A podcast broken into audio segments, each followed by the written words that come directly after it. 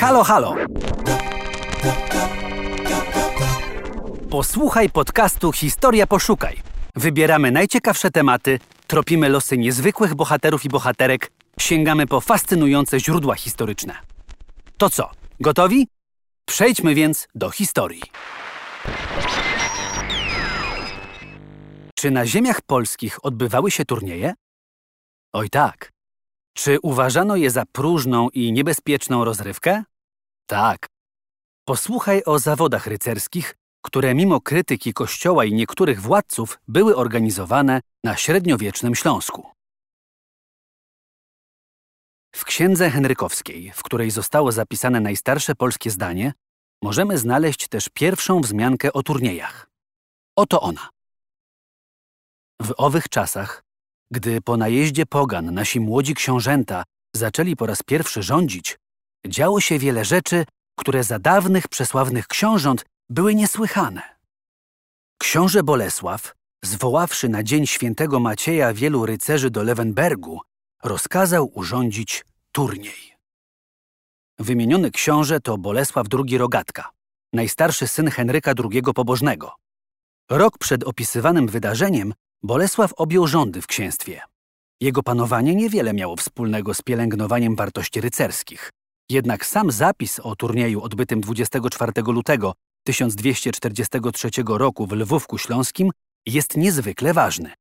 Stanowi bowiem pierwszą wzmiankę o turnieju rycerskim zorganizowanym na ziemiach polskich. Ponadto na jego podstawie możemy wnioskować, że w owym czasie turnieje nie były u nas nowością i że Bolesław urządzał je już wcześniej. Głos autora księgi należy potraktować w tej sprawie jako potępiający. Wyraża stanowisko całego Kościoła, zdecydowanie przeciwnego takim rozrywkom. Jak pisze angielski duchowny Ralph Niger, w turniejach rycerze tracą swe majątki, wysiłki, a nawet życie, z czystej chciwości i żądzy zdobycia pustych pochwał i reputacji. Stąd też nie tylko przedstawiciele Kościoła byli im przeciwni. Zdarzało się, że i świeccy władcy zabraniali ich organizowania, uważając je za zagrożenie dla porządku publicznego. Wczesne turnieje różniły się od potyczek, które dziś kojarzą nam się z turniejami rycerskimi.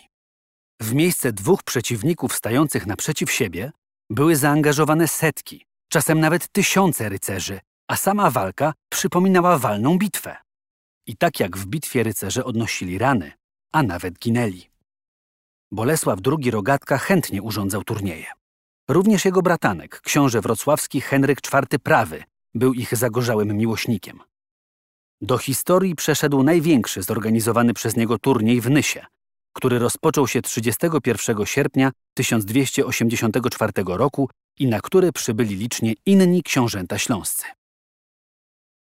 Czy wiesz skąd przyszła na średniowieczny Śląsk moda na turnieje rycerskie?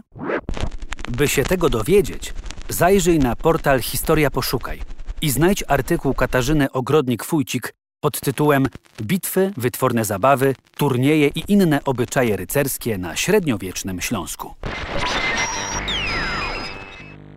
Historia. Poszukaj.